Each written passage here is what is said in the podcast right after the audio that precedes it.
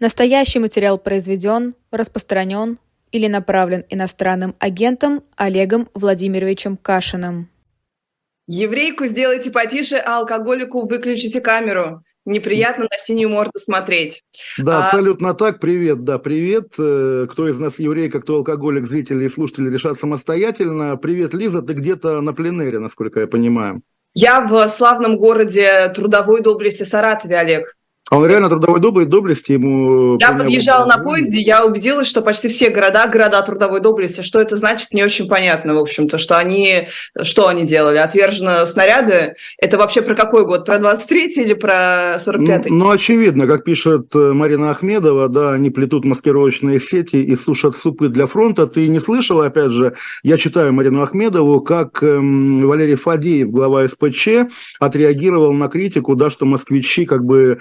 равнодушны к войне, что в Москве не чувствуется война. Не знаю, что Фадеев сказал? Что вот равнодушие москвичей... Москва не Россия, сказал. Не, он сказал, что равнодушие москвичей есть высшая форма их мобилизованности и собранности. Вот смотрите, да, когда прилетают украинские дроны, москвичам пофигу. И вот они этим доказывают, что они как бы крепче любого врага, и, соответственно, все идет по плану. Просто, опять же, вот школа, да, люди, которые привыкли, да, поскольку над ними стоят надсмотрщики из администрации президента, формулировать так, чтобы потом сказать, а я ничего, смотрите, а ручки вот они где. И героиня в этом смысле, да, героиня недели, у нас, конечно, Маргарита Симоновна Симоньян.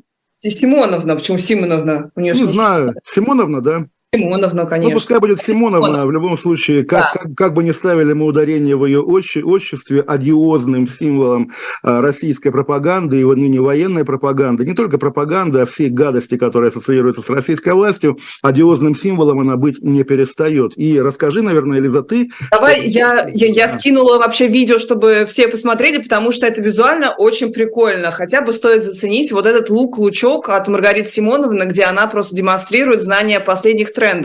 И одета в стиле такого Барби-лука с голубыми ресницами. Ребят, ну это ультрамодно. Я не знаю, какая Ксюша Смо. Ксюша Смо — это прекрасная стилистка Насти Ивлеевой, одевала Маргариту Симоновну. Но это превосходно. Зацените лук, как говорится. Ну и все, что она говорит, разумеется, тоже. Но не в первую очередь. Ну и по Вашингтону долбить не придется. Мне вот тут один умный человек рассказал то, о чем я никогда не догадывалась и не знала. Я же не разбираюсь в этом всем, я не военный эксперт. Я, знаете, дура, баба, в футболе ничего не понимаю. И вот человек, он инженер, радиоэлектроник, говорит мне, а ты знаешь, говорит, мы это знали еще в советское время, что если произвести в сотнях километрах на нашей же территории, где-нибудь над Сибирью, термоядерный взрыв, например, ядерный взрыв, то ничего не будет на Земле. Ничего такого страшного. Ни ядерной зимы, которую все боятся, ни чудовищной радиации, которая убьет всех вокруг, а кого не убьет, те умрут в течение 10 лет от онкологии. Этого ничего не будет. А что будет? Так это будет выведена из строя вся радиоэлектроника, вся цифра, все спутники. Вот эта камера, на которую меня сейчас снимают, вот этот телефон, который рядом со мной лежит. Все, мы вернемся с вами в год эдак какой-нибудь 93-й, проводные телефоны, двушечка или уже не двушечка была, я не помню, в телефоне-автомате. Я вам скажу, чудесно же жили. Вот право, я даже обрадуюсь.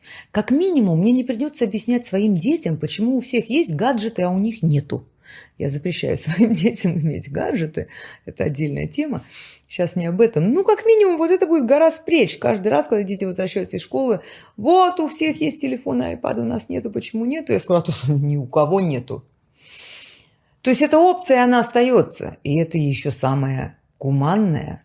Ну и по Вашингтону долбить. Да, ну, в общем, на самом деле, все слышали, все можете оценить и ответить на вопрос, предлагала она взорвать бомбу над Сибирью или не предлагала.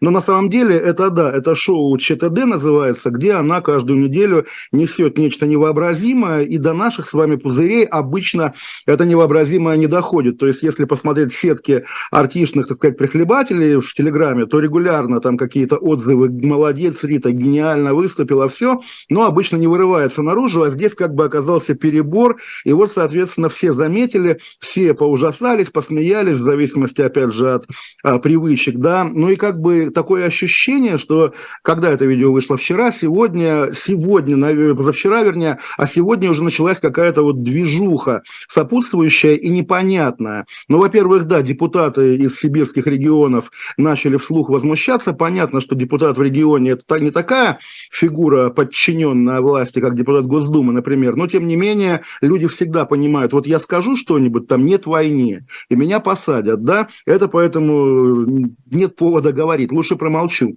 А здесь, наоборот, если люди считают это возможным, чувствует обычно человек, тем более человек в российской политике, что Симонян поскользнулась, оступилась. И вот дальше началось действительно, я повторю, невообразимое, потому что вдруг сегодня человек, которого мы с тобой, Лиза, 2 недели назад хоронили, Рамзан Кадыров, и, собственно... Я наоборот говорила. Вот, что... Ну, я не помню, что говорил я, но, в общем, я некролог про него написал и опубликовал 2 недели назад в телеграм-канале Кашин Плюс, всем советую подписываться. Так вот, Рамзан Кадыров, который... Ты опубликовал некролог, не иронично? Да. Конечно, нет, ну в смысле, как не иронично, и все равно он помрет когда-нибудь, да, некролог готов. Это нормально, это как бы, ну, это норм, ок, норм? Нет, это не норм совершенно, я как раз всегда ненавидел тех ленивых журналистов, которые заранее готовят некрологи, потому что, ну, суеверие элементарное, да, ты напишешь, а он тебя переживет, но это касается людей. Рамзан Кадыров, он все-таки не человек, да, поэтому к нему, наверное, подход должен быть особый, но ты меня, пожалуйста, Лиза, не сбивай, я тебе рассказываю про Симонян. Потому что вот вдруг выступил Кадыров, и как бы выступил в ее поддержку. Я не знаю, на самом деле, действительно, могла она ему позвонить: «Рамзан, выручай, да, ты только что вышел сухим из воды в ситуации, когда твой 15-летний ребенок избил человека, да, и, наверное, ты меня защитишь». Может быть, так она ему позвонила, а может, наоборот, она ему не позвонила, а он решил поиздеваться, потому что текст его, конечно, издевательский, то есть, да, текст опубликован от его имени, то есть, да, он выступает в поддержку Симонян, говорит, что она сделала много всего хорошего для фронта, и вы чем разглагольствовать, да, то есть вот слово «разглагольствующий», мы видели, как он с бумагой пришел к Путину, да, докладывать ему о ситуации в регионе, плюнул, отдал Путину бумагу, сам читай. И вот представить Кадырова, произносящего «разглагольствующий Дон», тоже на самом деле сложно. Так вот, и дальше дословно он пишет, объясняя, почему она молодец, да, Маргарита Симонян не настолько глупа, чтобы предлагать ударить ядерным ударом по своей территории. То есть она как бы глупа, но не настолько. Любые подобные решения принимает верховный главнокомандующий, исходя из множества причин и факторов. Это прекрасно знает и Маргарита, и любой трезвомыслящий. То есть, опять же, он Маргариту от трезвомыслящих отделяет. В ее контексте, приведенное в качестве примера действие, означает, что даже при таком развитии событий, по сравнению с остальным миром, Россия не проиграет. То есть, ну, реально какой-то вот такой настоящий чеченский троллинг, да, троллинг от Рамзана Кадырова, который, ну, мне кажется, да, который, ну, если... Опять же, верны слухи, там, кто за него пишет, говорили Симонян, какие-то еще люди. Может быть, если действительно это по-прежнему там люди, связанные с Канделаки, допустим, во что я не верю, да, но если вдруг, да, может быть, вот анонимный спичрайтер Кадырова таким образом пытается, опять же, поиздеваться над Симонян, которая, вот ты правильно отметила ее... Образ вообще, да, каким бы он модным ни был, он вызывает некую оторопь. Ну, собственно, она такой человек, над которым хочется иногда поглумиться, наверное, говорю я. Так вот, дальше она сама... Только что буквально, когда это было, 20 минут назад, написала, причем до этого она писала, что нет, она выше этого ни на кого не будет жаловаться. В итоге она написала, не пишет на кого, на какого-то помощника депутата, заявление по клевете. И дальше уже пишет, за то, что он не только подал на меня заявление, но и написал, что я предложила нанести ядерный удар по территории РФ. Никакой подобной ереси я, разумеется, не предлагала и предлагать не могла. Такое чудовищное обвинение порочит мою репутацию и наносит мне всякоразный ущерб и страдания, за что у нас дают до 2 лет лишения свободы. Остальным клеветникам приготовиться. Мало мне было хохлов с их покушениями, зараза, так еще отечественные помощники решили хайп словить. Когда человек, мне кажется, опять же, это не диагнозы по Азерпикам, это как бы опыт чтения социальных сетей, когда человек начинает, ну так, натужно шутить и суетиться, значит, что-то происходит. Может быть, на нее опять наорали, как на нее наорали, когда она разгласила эмбарго, да, с премьером Мишустиным в день его назначения. Может быть, зашаталась топтался под ней трон. Может быть, опять же, к ним в их организацию пришли какие-то ревизоры, уж не знаю, потому что деньги на Z-пропаганду, очевидно, выделяются, но не сказать, чтобы она как-то очень сильно действовала на души народа. В общем, что-то происходит. Будем следить за Маргаритой, это дико интересно. Не знаю, по поводу того, подсиживает ее кто-то таким образом, и она чувствует, что под ней там условно шатается стул. Мне кажется, это не слишком ее касается, а резонанс такой, потому что она реально, ну, хватанула женщина. Она же говорит, я там бабы дура, я, может, неадекватно что понимаю, ну а зачем ты тогда говоришь? Мне больше всего, знаешь, что понравилось? Ну вот ее весь пассаж, он сводился к тому, что я не хочу, чтобы мои дети меня спрашивали, почему у всех есть гаджеты, а у меня нет, и поэтому я предлагаю херакнуть термоядерные бомбы, термоядерные или ядерные, говорит Симонян, не видя, как бы не знаю разницы, уточняет, что не знаю, либо тем или этим, чтобы вывести из строя всю электронику, чтобы они больше не спрашивали. И, вы знаешь, вот это прям такая ходячая антиреклама реально гаджетов, потому что, во-первых, человек не знает, ну, действительно, она как будто бы не знает, что такое Сибирь. И, по-моему, это действительно очень обидно должно быть для сибиряков, вот эти вот все... Ну, она, опять же, тоже интересно, если ты следила, да, на этой неделе она написала, что в Адлере возле ее родового дома упал беспилотник. Да, до этого в Подмосковье падал беспилотник, тоже возле ее дома. И еще один раз тоже возле их дома в Подмосковье. То есть она как наводит, работает... Притягивает, да. Я бы и в этом смысле проверил. Может быть, реально она каким-то образом передает украинским спецслужбам данные... Да, вот прям в открытом космосе. Ну, хорошо, подожди, я тоже закончу. Ну, так вот, человек как будто бы не знает, что Сибирь – это не какие-то топи, там, не люди, животные и люди с пейсими головами, а это конкретные города, регионы. Да, Лиза, ты же сейчас в Сибири, в Саратове, да? Да, Лиза? Да, в Сибири, в глуши, в Саратове. Здесь, кстати, люди с пейсими головами, если что. Шучу. Люблю Саратов. Я тоже пошутил, поэтому... Не да. Олег, тебе уже сказали, что армяне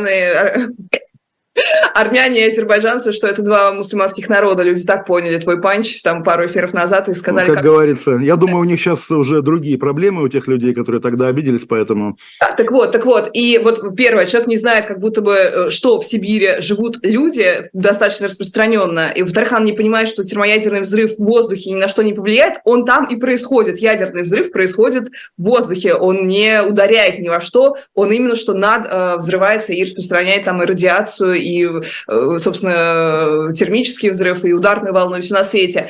Так вот, у меня вопрос, почему, как ты думаешь, Олег, почему Маргарита Симонян не дает своим детям гаджеты? Мне кажется, у меня есть ответ на этот вопрос, потому что, конечно, она не хочет, чтобы они видели вот в том числе эти видео, которые во всех телеграм-каналах распространяются, потому что это очень стыдно. И это говорит о том, что она прекрасно все про себя, там про Тиграна Кеосаяна, прекрасно все понимает. Ну и вообще вот эта формулировка про «мне один умный человек рассказал», вот я могу еще одну идею подсказать. Вот мне, например, один умный человек подсказал, что можно устроить подкоп лопаткой через весь земной шар. Ты не знаешь, что ли? Подкоп. Нет, я знаю, разумеется, конечно. У меня тоже есть знакомые умные люди. Да. Конечно. Реально, true story. И вот незаметно напасть или незаметно подложить бомбу. Может быть, даже ядерное какое-то оружие туда быстренько протащить, небольшое. Вот. Тоже такой совет. Один умный человек рассказал, что все это возможно. Так, понимаешь, вот нет, если я правильно понимаю сейчас твой юмор, ты исходишь из того, что конкретная Маргарита Симонян есть недалекая сумасшедшая женщина.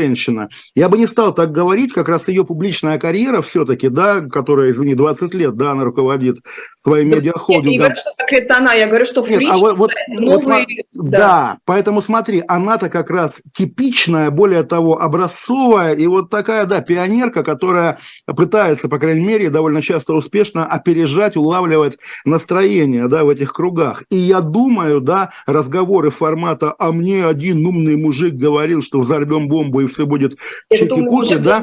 Я думаю, такие разговоры идут постоянно в этих кругах. То есть Медведев об этом говорит, там, не знаю, Патрушеву, Патрушев говорит Бортникову. Они же все, да, то есть того же Патрушева интервью публичное, которое он регулярно размещает, да, в «Аргументах и фактах», там еще где-то, то есть он часто выступает. Все эти истории про Йеллоустонский вулкан и так далее, они реально в это верят, варясь в своей изоляции, да, в своем, опять же, ну, у нас пузыри, да, у приличных людей, а у них, наверное, какие-то другие, что называется, емкости, да, вот варясь в них, они же действительно деградируют, сходят с ума, и картина мира их, я уверен в этом, она настолько уже искажена, ну, собственно, мы и наблюдаем на практике, как последствия этого искажения влекут за собой то войну, то еще какие-то неочевидные, да, с точки зрения и истории, и текущей политики решения. Они все сумасшедшие, опасные людоеды, они мрази, и Маргарита Симонян не более чем их голос, но она не одна такая, она не эксцесс, это система. Хорошо, давай честно, кроме Медведева, Киселева, который Дмитрий, и еще кого? Патрушева, да.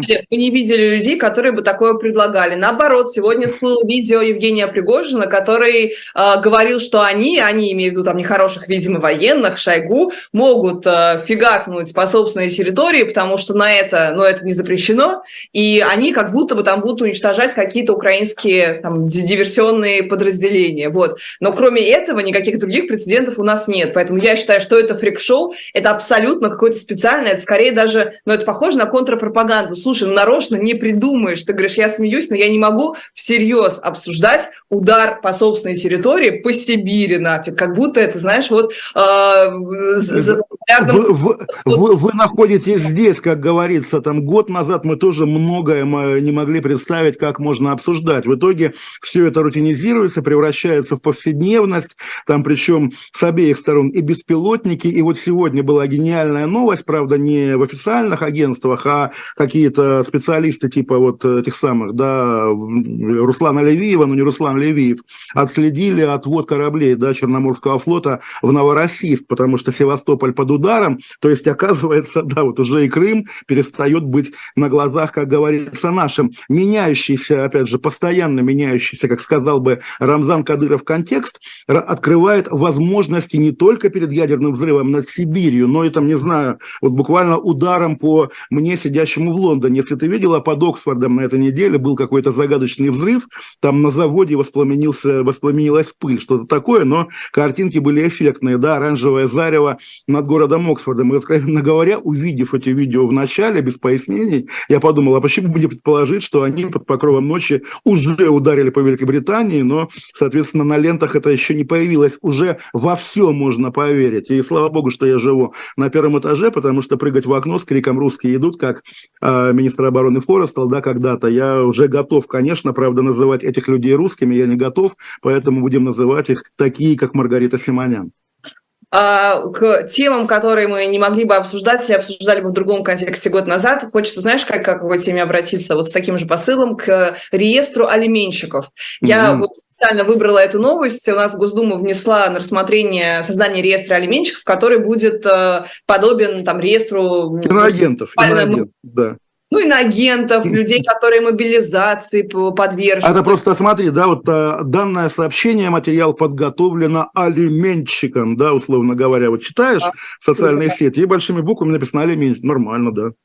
Так вот, и, понимаешь, в любой другой реальности я подумала, вау, классно, у нас там 156 миллиардов было алиментов, уже взыскали там сколько-то, 40 миллиардов, какая хорошая власть, то есть прекрасной России будущего, дорогие мои алименщики, я просто буду вас топить, уничтожать и с каждым отдельным случаем разбираться, как я лихо взяла на себя какую-то такую большую ответственность, но вот сегодня в путинской России, понимаешь, мне хочется возвысить свой голос за мужчин, потому что, извините меня, но будем честны, алименщики как бы в России, ну, все, огромное число мужчин, это мужчины, да. Которые... Я не алименщик, если что, то есть как-то меня хорошо, так... Хорошо, ну, конечно, 156 миллиардов, они же не каждый там должен, всегда какой-то огромный-огромный процент, у нас там 70% разводов, и можно предположить, что там большая часть женщин соглашается, алименты не взыскивает, а потом, например, что-то случается, они там это заявление пишут, или что, ну, в общем, разные бывают жизненные ситуации. Я не за то, если что, чтобы всегда оставлять с женщиной ребенка, я считаю, что как раз ужасный перекос, и из-за него все эти беды. Но что происходит? происходит сейчас, мужчины в России реально это самая угнетаемая группа, и чтобы еще на них что-то навесить, еще и вот это вот специальный как бы большой кредит вешают, который теперь полностью приравнивается к кредиту.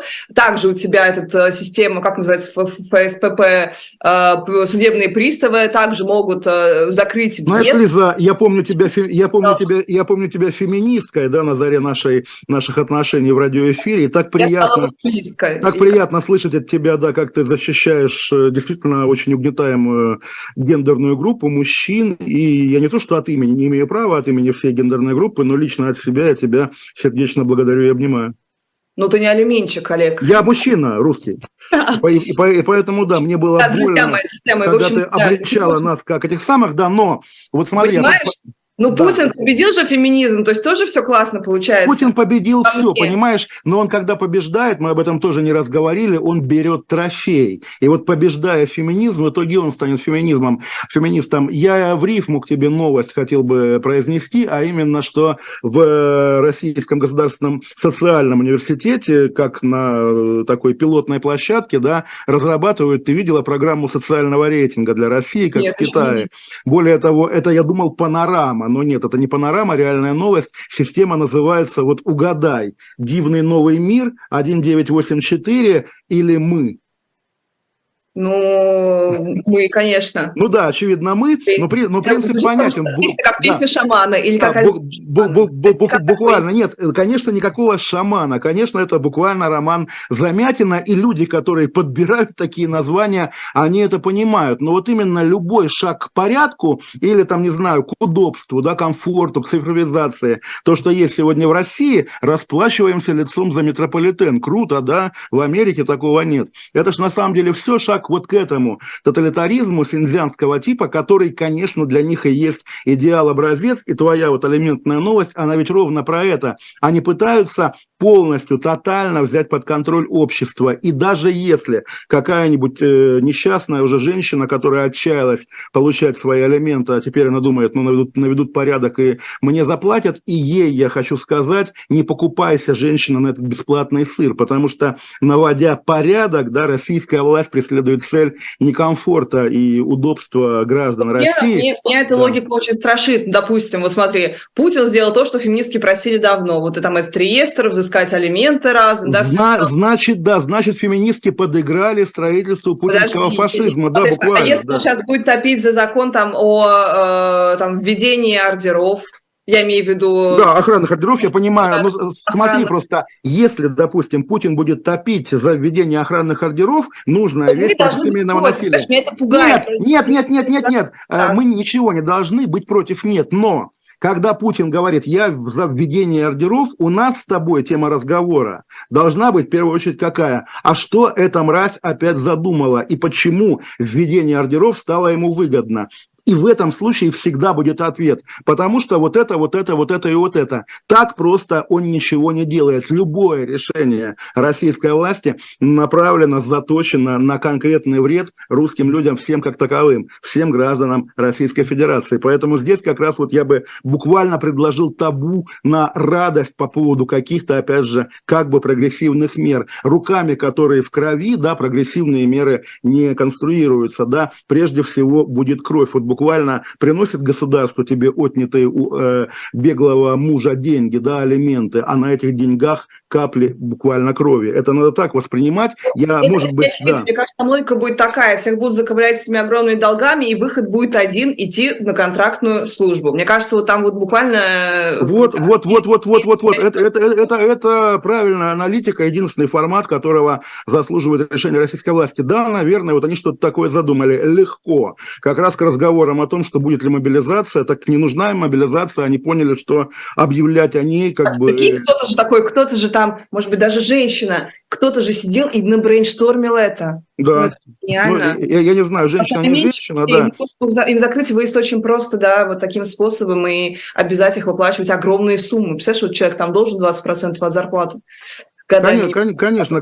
Ну, в общем, понятно. Единственное, что, да, я всегда пугаюсь, когда вот там и ты или кто-то еще говорит, как здорово вот эта новая мера. Поэтому абсолютно правильный подход. Да, конечно, наверняка они задумали какую-то... Социальный рейтинг, да. Я считаю, это круто. Особенно мы, если еще и секс по карточкам. О, друзья мои. Абсолютно, да. Инфлы будут очень даже не против многие. Да, да, я что-то прям переквалифицировалась, да, в защитников прав мужчин. А потому что главное думать, а до правды люди додумаются. И здорово, что как раз ты додумалась до правды и наконец-то отбросила свое феминистское прошлое, которое, соответственно...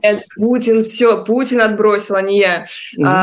Давай вот, раз уж мы начали с этими гендерными темами и с вмешательством в частную жизнь, обсудим еще усложнение получения препаратов на прерывание беременности. Ой, да.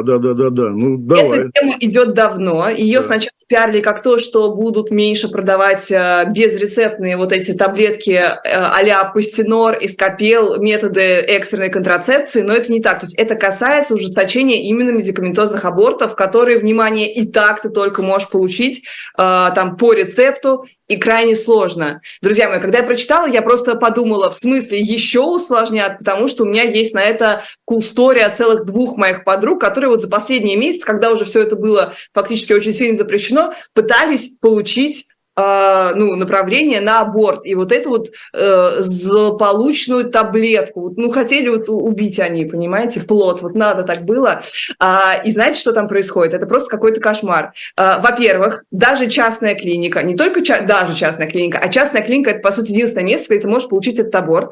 Потому что в государственных клиниках говорят, ой, нет, мы без показаний таким не занимаемся. И вот ты обзваниваешь 1000 клиник, одна соглашается, ты приходишь, тебе дают какой-то бланк, где ты должен написать расписку, что ты провел беседу, внимание, 8 бесед с психологом, что ты вменяемый, потом тебе дают 2 дня на подумать обязательно, 2 дня, у тебя сроки поджимают, у тебя паника. И в-третьих, этой несчастной женщине дают послушать сердце,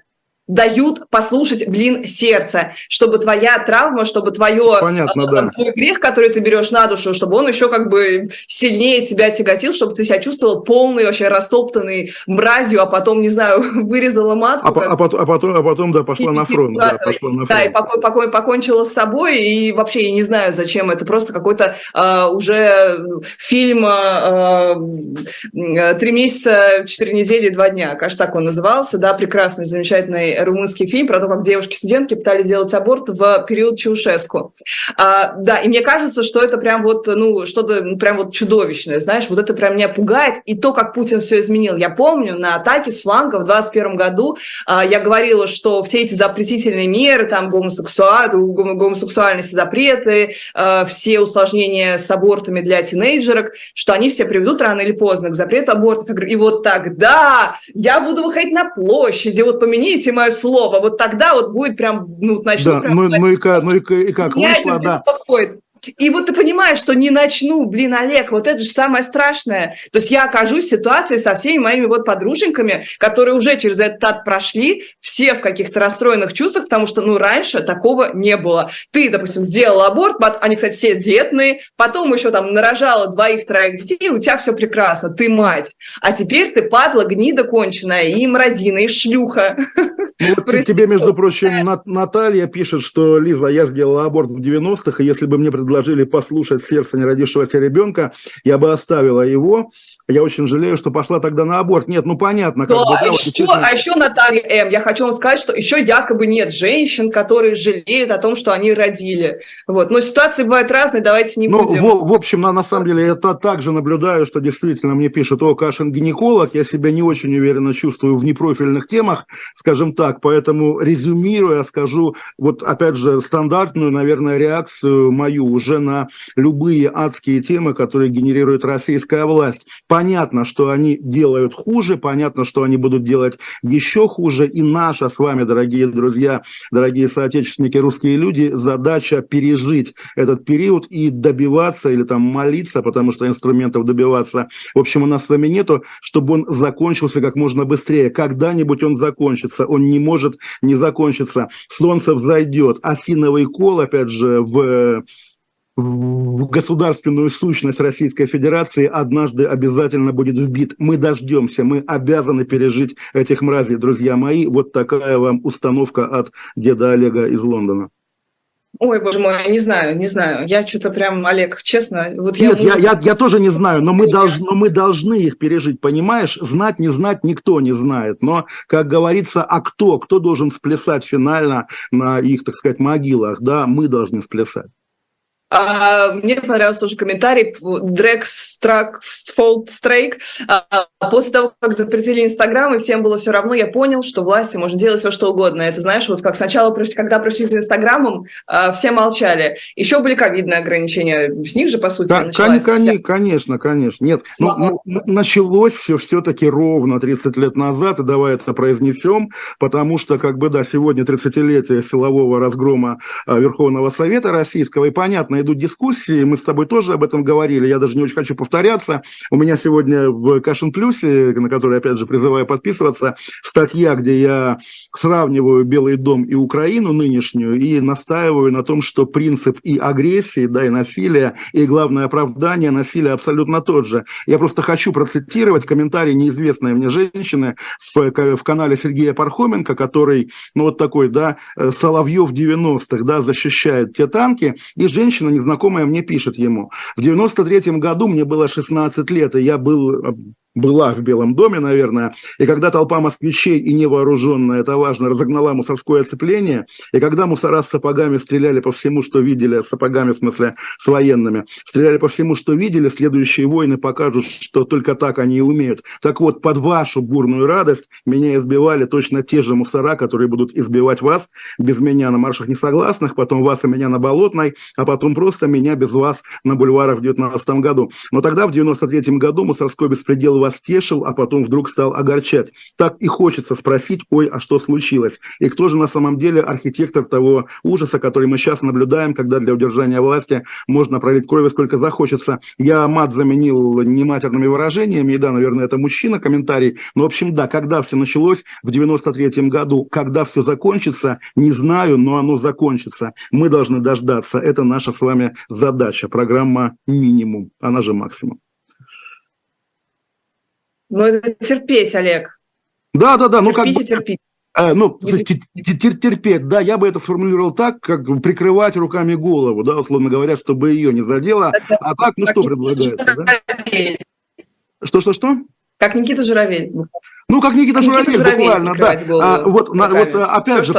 Поскольку, да, человек, который сжигал Коран, наверное, он не вызывает симпатии, но так получилось, что в положении Никиты Журавеля сегодня каждый, да, мирный гражданин Российской Федерации. Поэтому, да, буквально стараться, чтобы не убили, стараться, еще раз повторю, дождаться, когда это закончится, и пережить. Про 93-й год, мне кажется, круто, что сегодняшний день меняет в том числе консенсус по 93-му году. Вот прям, мне кажется, есть такой водораздел. Есть люди из 90-х, там олигархи, ну, на этой позиции, конечно, Ходорковский стоит, а есть как будто бы вот новая кровь, это... Ну, Навальный, это та же самая... Ходорковский тоже покаялся уже на самом деле, да, за 93-й год, да. Я говорил, что... Да, Ходорковский... Ну, понятно, нет, я имею в виду, что да. Вот вообще глобальное отношение к корню зла, оно очень сильно меняется на наших глазах, по-моему, это очень круто, и только можно порадоваться, что, скорее всего, 93-й год войдет очень однозначно. И да, не так, как, да, допустим... Да. Рассказывает Алексей Алексеевич Венедиктов, обычно говоря, что вы не были свидетелями, а мы были. Да, мы не были свидетелями, но, простите, Алексей Алексеевич, скорее всего, мы будем эту историю писать, а не Владимир Ростиславович Венедиктов. Она сама напишется, да, вышел фильм по роману Шаргунова, кстати говоря, тоже показательно, что теперь вот современное российское кино спокойно на эту тему рассуждает, да, и показывает, ну, более-менее, насколько я понимаю, адекватно тому, что происходило на самом деле.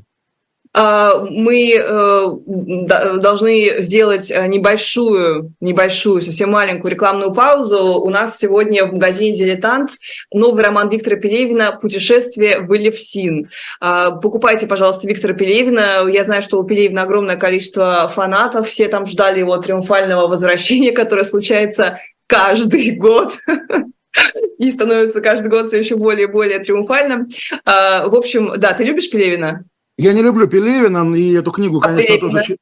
Прилепин сложнее отношения. Ну да, не забывай, что еще есть другой Пелевин, Z-писатель, да, которого они двигают. И еще раз скажу, Пелевин... Они его двигают, как Вишневских, много. Ну, типа того, да. Ну, как бы... Не видел. Да, им нужны свои как бы новые классики, поэтому они их штампуют, там одних поэтесс, да, как говорится, можно собрать в автомобиле, если, но мы уже об этом тоже говорили. Вот, я хочу процитировать, на самом деле, Пелевина последнего, которого я не читал, потому вот, что... Давай, реклама продолжается, вот интересно. Я, поддержав твою рекламу, хочу, опять же, вернуться к тому, о чем я, по сути, говорил, да. Россия пишет, ну, не пишет Пелевин, а говорит один из его героев, имеет такую фактуру, структуру, брахматуру, называйте как хотите, что может нормально существовать только в подмороженном виде, как мамонтенок из прошлого. Когда холодно, лужи становятся льдом, кровавые калоши коньками, вокруг возникает снежная сказка, а слова, вылетев изо рта, тут же замерзают и падают на мостовую, не долетев до городового. Благодать. Наши скрепы сделаны из льда. Пока холодно, жить и даже размножаться можно. Но как только случается оттепель, скрепы тают и начинается кровавый хаос. У некоторых народов избушка лубиная, а у нас ледяная, и лучше не уточнять, из чего этот лед. Но опять-таки, я не в смысле, как мудро сказано и как я с ним согласен, а в смысле вот эта картина мира... Желтого снега, как Пелхарский. Ну, уже не только желтого, он и красный, и коричневый, какой угодно. Простите, у меня сразу только... Ну, слушай, слушай, у меня ребенок, да, на курсах компьютера, у них есть какая-то программка, которая, ну, понятно, рандомные цифры, вводишь два имени, и он проверяет, типа, совместимость на любовь и дружбу, да, ну, и дети любят этим заниматься, да, там, типа, вот там, Олег, Лиза, совместимость, там, 50%, нормально, пойдет. И мой прекрасный ребенок, естественно, вбил сегодня кал и моча, 100% совпало. Вот. Но я хотел сказать, что цитата Пелевина... Он посмеялся. Вот, цитата Пелевина, на самом деле, он же человек, опять же, из той эпохи, скажем так, сурковской, и она, я думаю, прежде всего обозначает мировосприятие вот, опять же, этих людей, которые во власти. Они всерьез верят, да, что Россию нужно подмораживать, иначе она утопит в растопленном этом кровавом снеге их самих. Но нет, как бы, на самом деле... Россия заслуживает того, чтобы быть и свободной, и теплой, и те люди, которые ее много лет подмораживали, конечно, однажды проиграют. Вот я еще раз призываю на это надеяться. Пережидаем. Олег, ну пока долго ждать, потому что вроде бы, казалось бы, проверку наш МВД доблестный устроило в отношении избиения Адамом Кадыровым в СИЗО Никиты Журавеля. Да. Бац, через 2 часа. Проверка прошла успешно, ничего не найдено, значит, несовершеннолетний, поэтому никаким санкциям тоже его не подвергают. Вот как ты считаешь, да. Это тоже, вот, это как случай с Маргаритой Симонян, как будто бы раньше мы вообще не могли себе представить, что будет проверка в отношении Адама Кадырова, а теперь вот на тебе, пожалуйста, МВД Грозного проверило. Да, ну разумеется, слушай, ну я не знаю просто, как обсуждать вот такого рода новости, кроме того, что, да, допустим, один из нас, ты, излагает, да, вот такая история случилась, ну что здесь сказать, ну мрази, конечно, мрази, и дело не в том, что они выгораживают преступника даже, а в том, что они издеваются вот над нами, да, над теми, кого взволновало это видео, и над теми, кто по-прежнему считает, что все-таки, друзья, это ненормально, да, приводить там, ну или самому избивать, или приводить ребенка, чтобы он избивал человека, как бы задержанного, находящегося под стражей, пребывание под стражей все-таки подразумевает в том числе и соблюдение каких-то процессуальных норм, не имеющих в виду, что человека можно избивать, можно пытать. Но еще раз скороговоркой уже дежурно скажем, не забывайте о том, что на избиение и пытки в Чечню Никиту Журавеля отправил не Адам Кадыров, не Рамзан Кадыров, а Владимир Путин и примыкающие к нему Александр Бастрыкин и министр юстиции Константин Чуйченко. Это их ответственность. Я еще раз скажу, не знаю, что сейчас с Журавелем, может, они его уже убили. И убили, не убили, покалечили, но его судьба – это их ответственность. И кровь Никиты Журавеля на Путине, Бастрыкине, Чуйченко, Кадырове-младшем, Кадырове-старшем и так далее. Подожди, Олег, вот ты так говоришь, вот я скороговоркой проговорю уже знакомую всем фразу. Мы уже это говорили не раз, да, потому что ну, что ты хотел, как бы, вот что ты хотел, чтобы что? Вот человек, вот 15-летний этот, да, там какой-то бугай, но тем не менее подросток, ты что хотел? Вот чтобы что? Вот проверка началась, и что? Можешь сказать, чтобы его посадили, или дело открыли, или что? Я просто не понимаю. Я хотел бы, чтобы их вообще не было, да, как-то таковы. Я тоже. Да, но чего, они... чего добиваются люди, пытающиеся, я понимаю твой вопрос, чего добиваются люди, пытающиеся с властью российской разговаривать на языке ее законов, я тоже не знаю. Лозунг «Соблюдайте вашу конституцию» диссидентский, он на самом деле интересный, потому что действительно, когда у системы нету контроля, там, народного, общественного, там, судебного, то она в любом случае, какие бы рамки для себя не задавала, рано или поздно будет за них выходить просто потому, что может себе позволить. Но когда диссиденты советские под этим лозунгом выходили, там, не знаю, на Пушкинскую площадь в 1965 году, это были глубоко вегетарианские наивные времена, да, и там, когда захватывали там евреи-отказники, да, приемную президиума Верховного Совета, к ним выходил какой-то там его представитель, разговаривал, вел переговоры. Советские, да, эти замшелые деды были человеческие, гуманнее вот нынешних этих упырей и людоедов. Поэтому обращаться уже к ним, соблюдайте вашу конституцию, смысла не имеют. Не будет соблюдать, да и нет у них конституции. Вот даже ту, которую танками, да, продавили 20 лет назад, даже ее Путин, как мы помним, обнулил 3 года назад. И, соответственно, уже непонятно, да, где конституция России, где законы, где границы России, что вообще есть сегодня Российская Федерация. Это спорный такой вопрос, дискуссионный, не имеющий конечного ответа. Я прекрасно понимаю, хочется, чтобы всего этого не было, и никто ничего не соблюдает, но тем не менее, вот есть конкретный кейс. Мне, знаешь, даже это интересно с точки зрения как бы вот будущего. Вот есть какой-то абсолютно аморальный, абсолютно неэтичный поступок. Но мы-то должны существовать в системе права. Мы ж не как Путин, который Конституцию отменяет. Что мы можем по Уголовному кодексу предъявить Адаму Кадырову? Олег, ну реально же ничего не можем. Просто давай как-то быть... Мы тоже должны по понятиям с ними разбираться. Ну подожди, вот я не согласен, извини, 15 лет, да, там гопники избивают прохожего, да, там они несовершеннолетние для взрослого суда, но в колонию для совершеннолетних он уехать может вообще-то, вот за такое, да, за...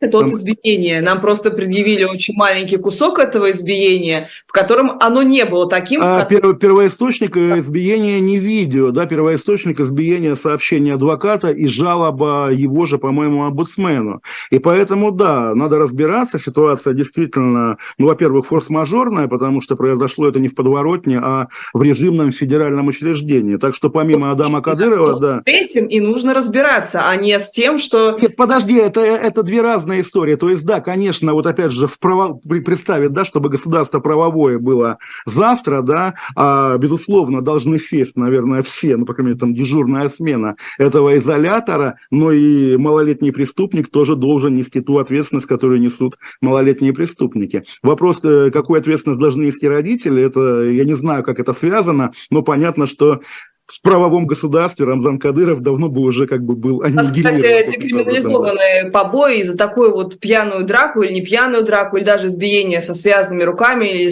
в такой жуткой ситуации, все равно, как я понимаю. Не, ну тут варьируется, да, там тяжкие телесные, можно это вообще покушением на убийство считать. Вот опять же, там личный опыт, мой эпизод с Раматурой и Турчаком, это 105-я статья покушение на убийство. При желании можно по-разному... Все можно сравнивать, на самом деле. Слушай, ну, там, убить человека можно и соленым огурцом, как говорится, поэтому да.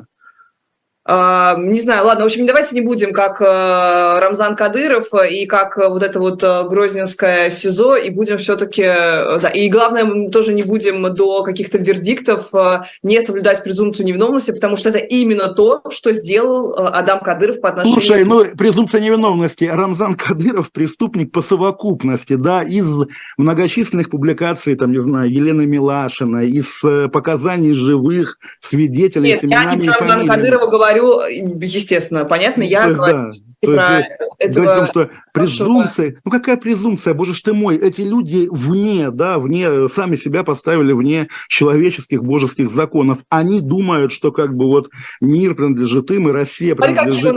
Какие у нас толерантные к насилию ребята. 6-6 пишет, это такое же избиение, как и победа в боксе, где Адаму присудили победу. Честно говоря, смешно и нелепо.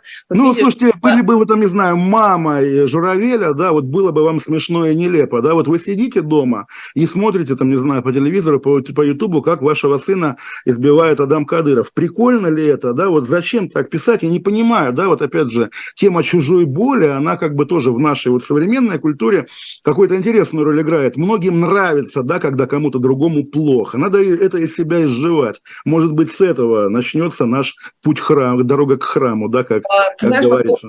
Поскольку я смотрела видео как раз про подростковые группировки, про все эти пацанские, ты знаешь, да, район на район, защищаем свой район, вот эти вот, которые с конца 80-х в 90-е перекочевали и потом стали основой бандитского всего мира провинциального. Я смотрела про группировки Ульяновска, и знаешь что? Там стоял полицейский, мент, и он оправдывал ребят вот такого возраста, там, скажем, 15-16-14 лет, которые стоят за свой район, и говорят, ну они же абсолютно не криминальные, они же просто защищают свой район, это не криминальный элемент. Юные помощники милиции, да.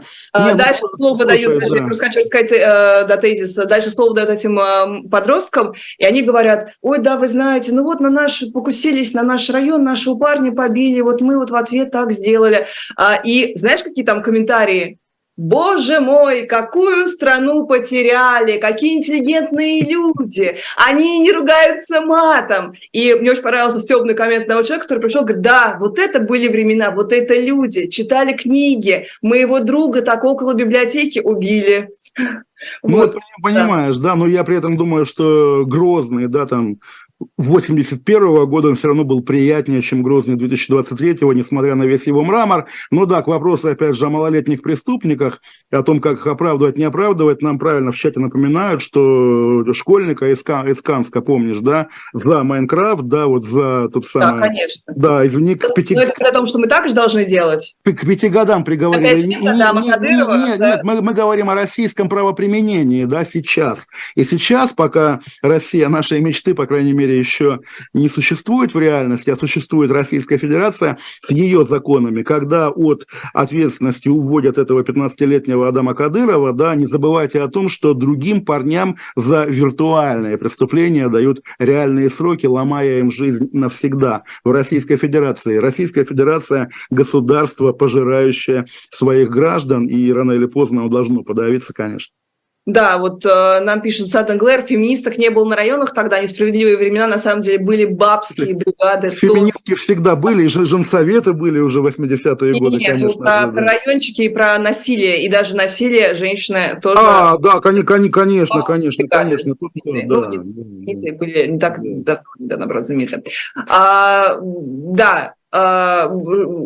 Простите за такую мою паузу, я просто разбираюсь со своими с кучей вкладок. Одна из новостей, которая выглядит немножко, что ли, радостно, празднично, мило и смешно, но тоже касается доноса, это донос на Анастасию Волочкову. Я хочу просто показать фото. Когда пришли за Волочковой, я молчал, да? Я смеялась, да. Угу. Нет, если что, это шутка. Там, ну, наверняка ничего не будет, просто на нее реально написали донос, какие-то ее там хейтеры. Слушай, как не будет? Мы про всех думаем, что не будет, в итоге людей сажают, ну, да, причем... Слушай, Волочкова за то, что она задрала шпагат на макете, даже не на самом, а, как она говорит, на макете истребителя. Ну, это реально, да, это не то, что макет, просто как бы из обломков реального истребителя, поскольку там большая часть погибла, сделали уже из современных материалов, вот как бы окончательный истребитель, ну, да, вот как бы дегенерация всеобщая, что здесь сказать. Вот опять-таки, Волочкова же, она тоже не вчера, да, появилась, не вчера сделала свой первый шпагат. Ты, Лиза, думала когда-нибудь... Я шпагат? Нет. Нет, что-то нет, я тоже на шпагат не сажусь, но о шпагате Волочкова я тоже не то что думаю, знаю, что он есть. Он был всегда, там, 20 лет назад был шпагат Волочковой. Думала ли ты, что нам придется его обсуждать в контексте, опять же, репрессивной политики российского государства и вот того изуверского культа, которым у него стал культ победы в Великой Отечественной войне? Боже мой, вот опять же, вы находитесь здесь. Волочкова, шпагат, кощунство, надругательство. Как бы уголовное дело, да. Ладно, и на ее шпагат могли, там, на Мальдивах могли на нее тоже что-то такое написать, но на самом деле я тоже не поняла прикола, потому что она что, задрала ногу и пописала?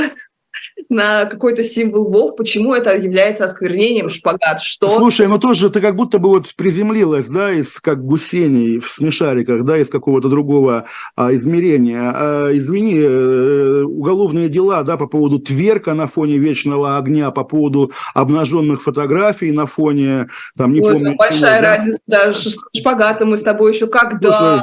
Да, ну слушай, конечно, а теперь до шпагата, потому что динамика. А потом вообще женщинам нельзя будет появляться. Конечно. Потом скажут, наши бабушки в Великую Отечественную носили платочки, давайте все женщины будут носить платочки обязательно, и придется носить, да, платочки, потом давайте они будут длиннее, давайте просто глаза оставим. А еще аборт делали вон у какой-нибудь там повивальной бабки в подвале, давайте тоже так же. Это я конечно. Подожди, мне кажется, что я наоборот, знаешь, я в этом какой вижу даже, может быть, хороший знак смешной. У меня есть ощущение, что эта новость, она, ну, не взаправдошнее, что это такой лютый стёб. То есть, вот знаешь, как это, что мне напоминает? Ну, какой-то человек, очевидно, написал донос, потому что это уже просто, ну, будет смешно ради лузов, что называется. Да, потому что человек уже знает, что по любому доносу в итоге и Бастрыкин реагирует. Будет какая-то проверка, это понятно. Вспомни, как у нас журналисты доксы, наверное, это уже иноагент, запрещенные все, если нужно сказать, там впишите потом, пожалуйста. Они же, когда были на суде, они за донаты читали что угодно.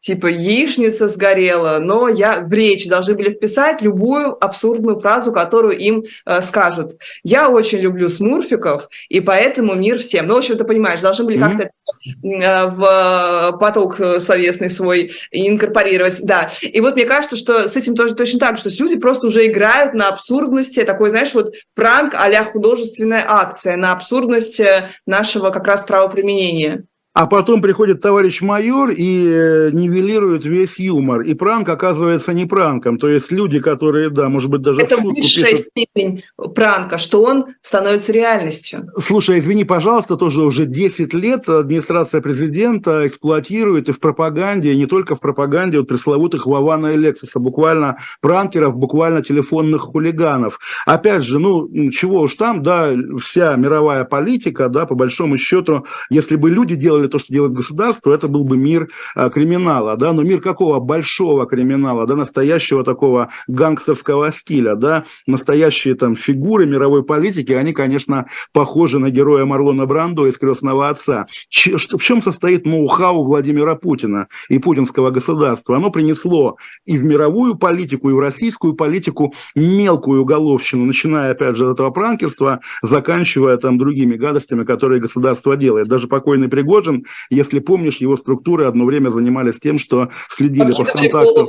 Да, ну я не про голову хотел сказать, а они по ВКонтакту следили, кто там что лайкает, да, и выслеживали людей у их парадных, да, в Петербурге, кого-то избивали, кому-то машину сжигали, и за этим, опять же, стоит российское государство. Государство мелкий уголовник, это даже гораздо более дико. Мне кажется, что это связано исключительно с тем, что мы как бы живем вот в эпоху сетевых структур, что вот интернет, что вот каждое маленькое дело замечено, что каждая жизнь как на ладони у тебя во ВКонтакте представлена. Только, мне кажется, повсеместная история, каждая маленькая, не знаю, история абьюза разглашается. Это все вот в эту же канву ложится. Ну, что значит повсеместная история? Вот во всем мире, что люди обращают внимание на мир. Ты можешь... В 2012 году. Смотри, мы описываем Владимира Путина, да, питерская подворотня, там крыса загнанная в угол, там гопник, там все. Можешь такими словами Зеленского, допустим, описать. Он же другой все-таки. Нет, опять же, сейчас пишу гопак, да. Зеленский, ну, не гопник, да, а Путин гопник, а ты говоришь, разницы нет. Нет, я говорю, что мне кажется, что эти, как бы, происхождение этих вещей, оно просто в принципиально другой картине мира, а уж понятно, что у нас это реализуется через вот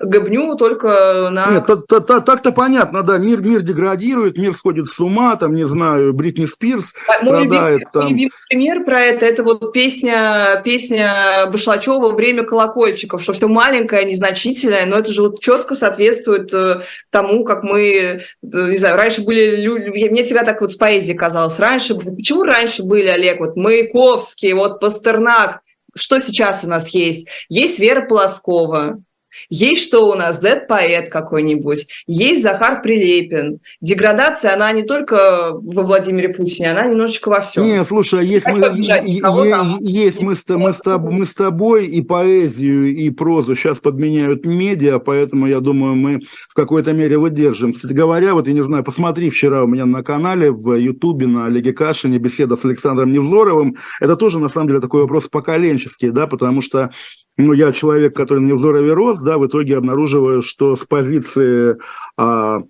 там, не знаю, собеседника Лизы Лазерсон, я уже не могу смотреть на него снизу вверх, меняется как бы эстетика, да, меняется и манера говорить, и стиль, и на самом деле, да, сейчас, это нормально. Сейчас завуалировано так, ну, вернее, так политкорректно говоришь о деградации, в том числе вот большого нашего Александра Невзорова. Того поколения я говорю, да, не о деградации поколения, не о деградации конкретного Невзорова, да, поколение, и надо быть адекватным нынешнему времени, и мы с тобой, мне кажется, вполне это адекватны. Я про то и говорю, это структура, вот эта вот сетевая, вот смотри. Говоришь, что это плохо. Подожди, мы с тобой всегда в частных там разговорах обсуждали, ну я там с коллегами, мы часто перекидываемся смешными названиями стримов вот этих вот там политических и российских, и мигрантских, и украинских, когда постоянно там участвуют какие-то аналогии, простите, телесного низа. Значит, у Путина не встает. Или, ну ты знаешь, да, о чем я говорю. Да, конечно. И, кто-то ест кал. Ну ладно, это уже из нашей... Это наш стиль, да. Ты понял, о чем я. Люди хотят такие заголовки. Невзоров сегодня работает именно в этой сетевой... Тогда давай... Прекрасно понимает свою аудиторию. Тогда давай подряд. Выбирает такую риторику, такой тон, он же...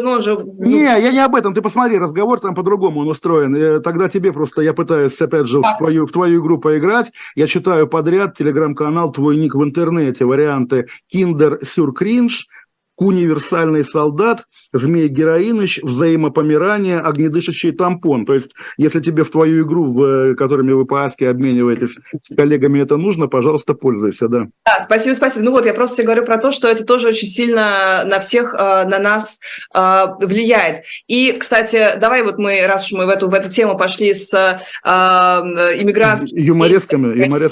Да, с юморесками. Давай обсудим, опять же, новый виток вот этого не пускания российских машин за границу. Меня это заинтересовало, потому что я слышала большое такое объяснение Сергея Гуриева, кажется, у тебя заинтересовало, расскажи, просто чтобы люди слышали, что там.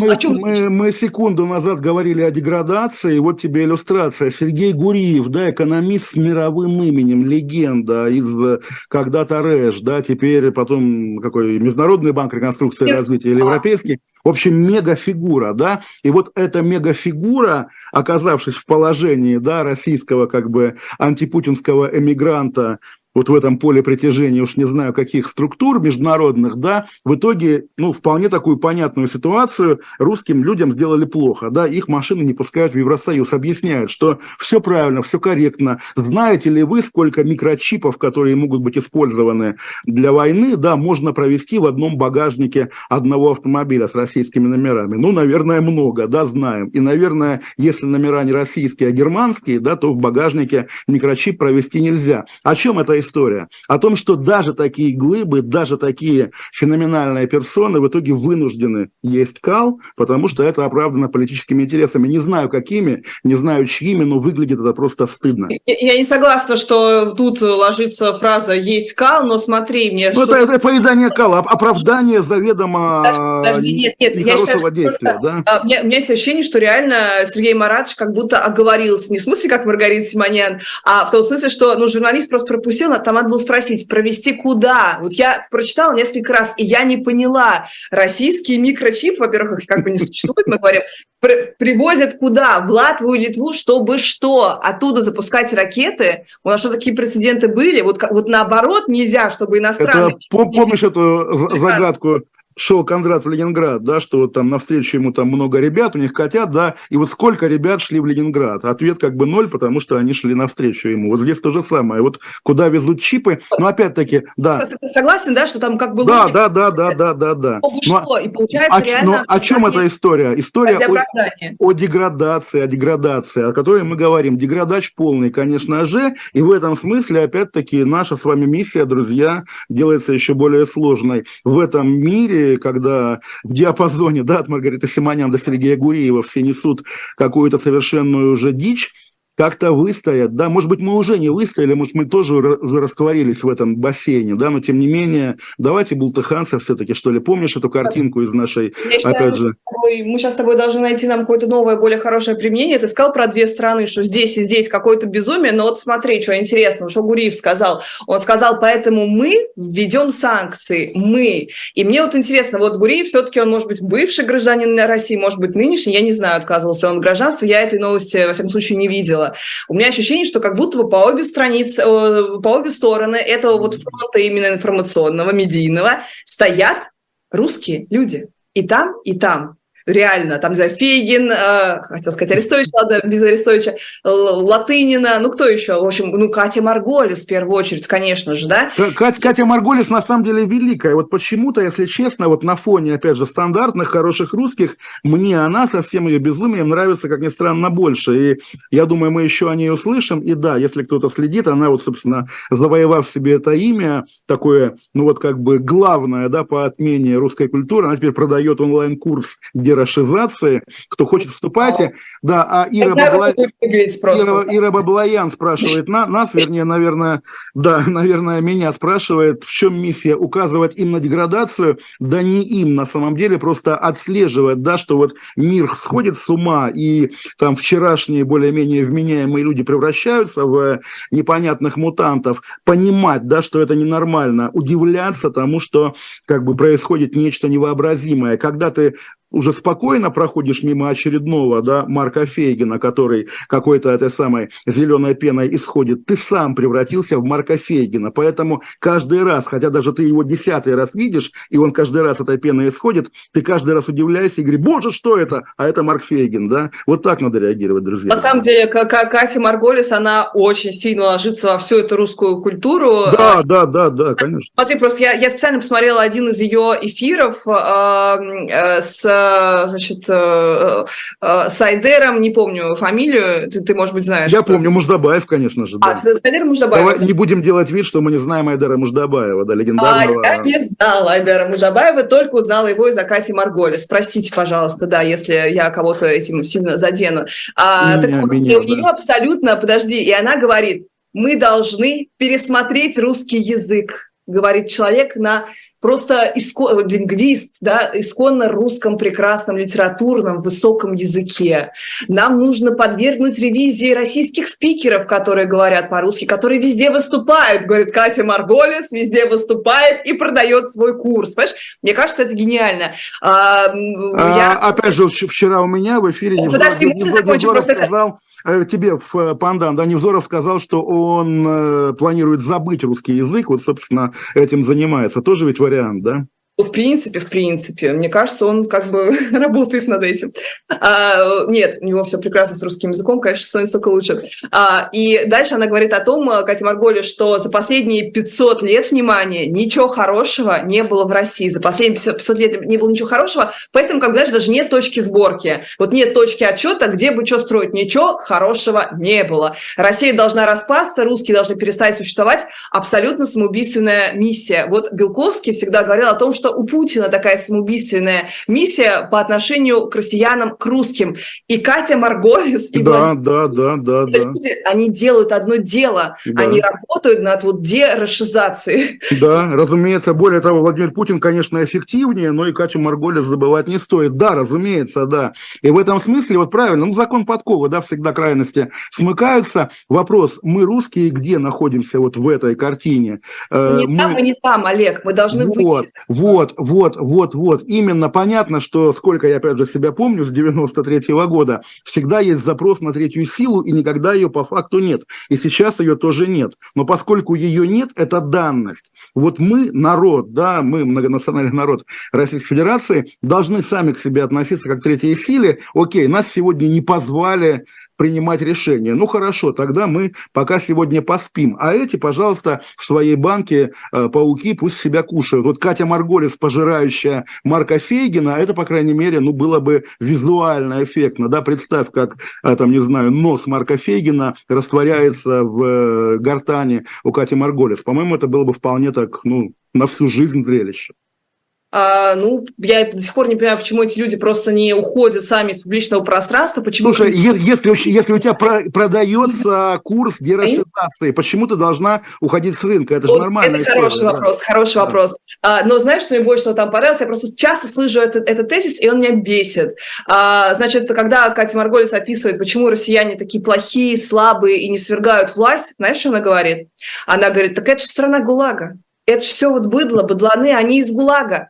Они пересидели, и вот одни у нас вертухаи, а другие сидельцы. Говорит она так, как будто это что-то плохое. Вот, понимаешь, мы росли в культуре, в которой нам как бы говорили, все сидели в ГУЛАГе, вы ни в чем не были виноваты, вы невинно репрессированные. А Марголис говорит, да, они сидели, и поэтому они конченые зэки, уркаганы, и вообще привыкли к насилию. Это такой чудовищный виктимблейминг. Я, честно говоря, просто у меня вот челюсть падает от этой логики. Они же не виноваты. То есть россияне, там, русские, советские люди, они же не были виноваты, что их там миллионами пересажали всех, что там истребляли их всех. В чем их вина? Нужно их пожалеть, протянуть им руку как-то. Ну, ты знаешь, по крайней мере, вот давай я деликатно, опять же, там, закругляя этот разговор, скажу, что вот этот разговор предельно, конечно, идиотский, да, там, все ли мы быдло, все ли мы звери, он интереснее, да, он интереснее, чем дискуссия Максима Каца и ФБКшников про президентские выборы следующей весной. Не находишь?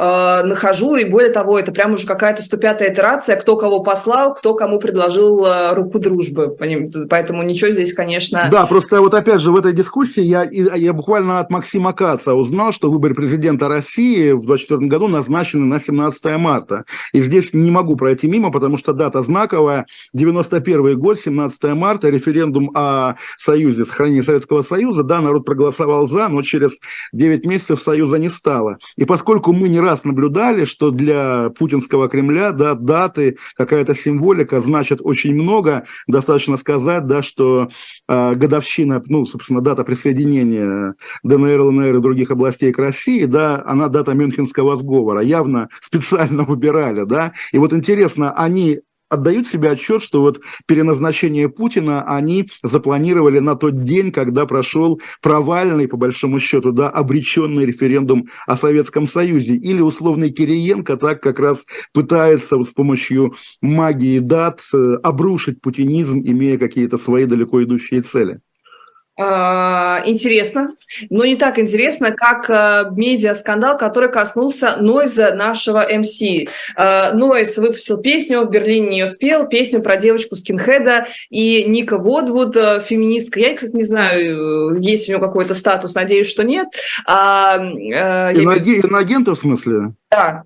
По-моему, нет, да. Либо очень давно, либо нет, и дай бог... Да, так давно, что я уже про это забыла. Так вот, и она написала, что когда послушала эту песню, была просто ужасно возмущена, и теперь все не то что отменяют, но как бы задают вопросы в отношении Noize MC, а в чем там был прикол, пытаюсь открыть этот текст, и не могу его найти. Значит, текст заключался в том, что девочка, там песня про скинхедку, что она, значит, бьет чурок, это цитата, а зовут ее саму Зульфия, там, Губайдулина, по-моему, да, то есть у девочки явно не русское, так скажем, имя, и вот она сама является жесткой, нацистской и скинхедкой.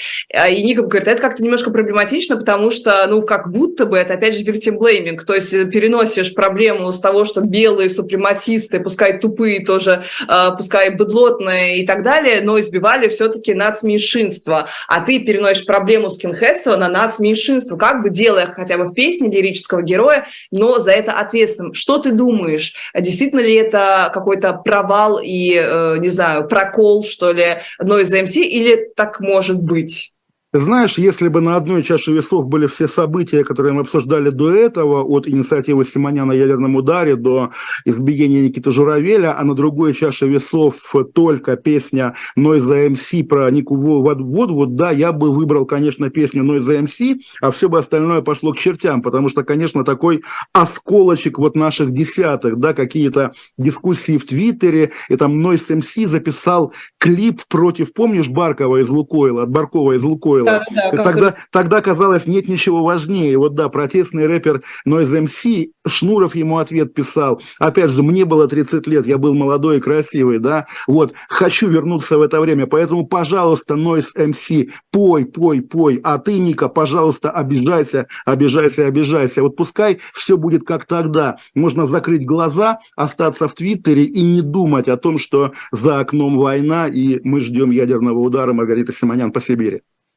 На самом деле, ты начал с того, вернее, мы начали с того, что у тебя был такой некролог наперед, и вот ты знаешь, что была жуткая совершенно история с некрологом на журналиста, который написал на Noize MC там какую-то ужасную рецензию, Николай Фандеев его звали, и вот... Ой, там... он известный, он умер?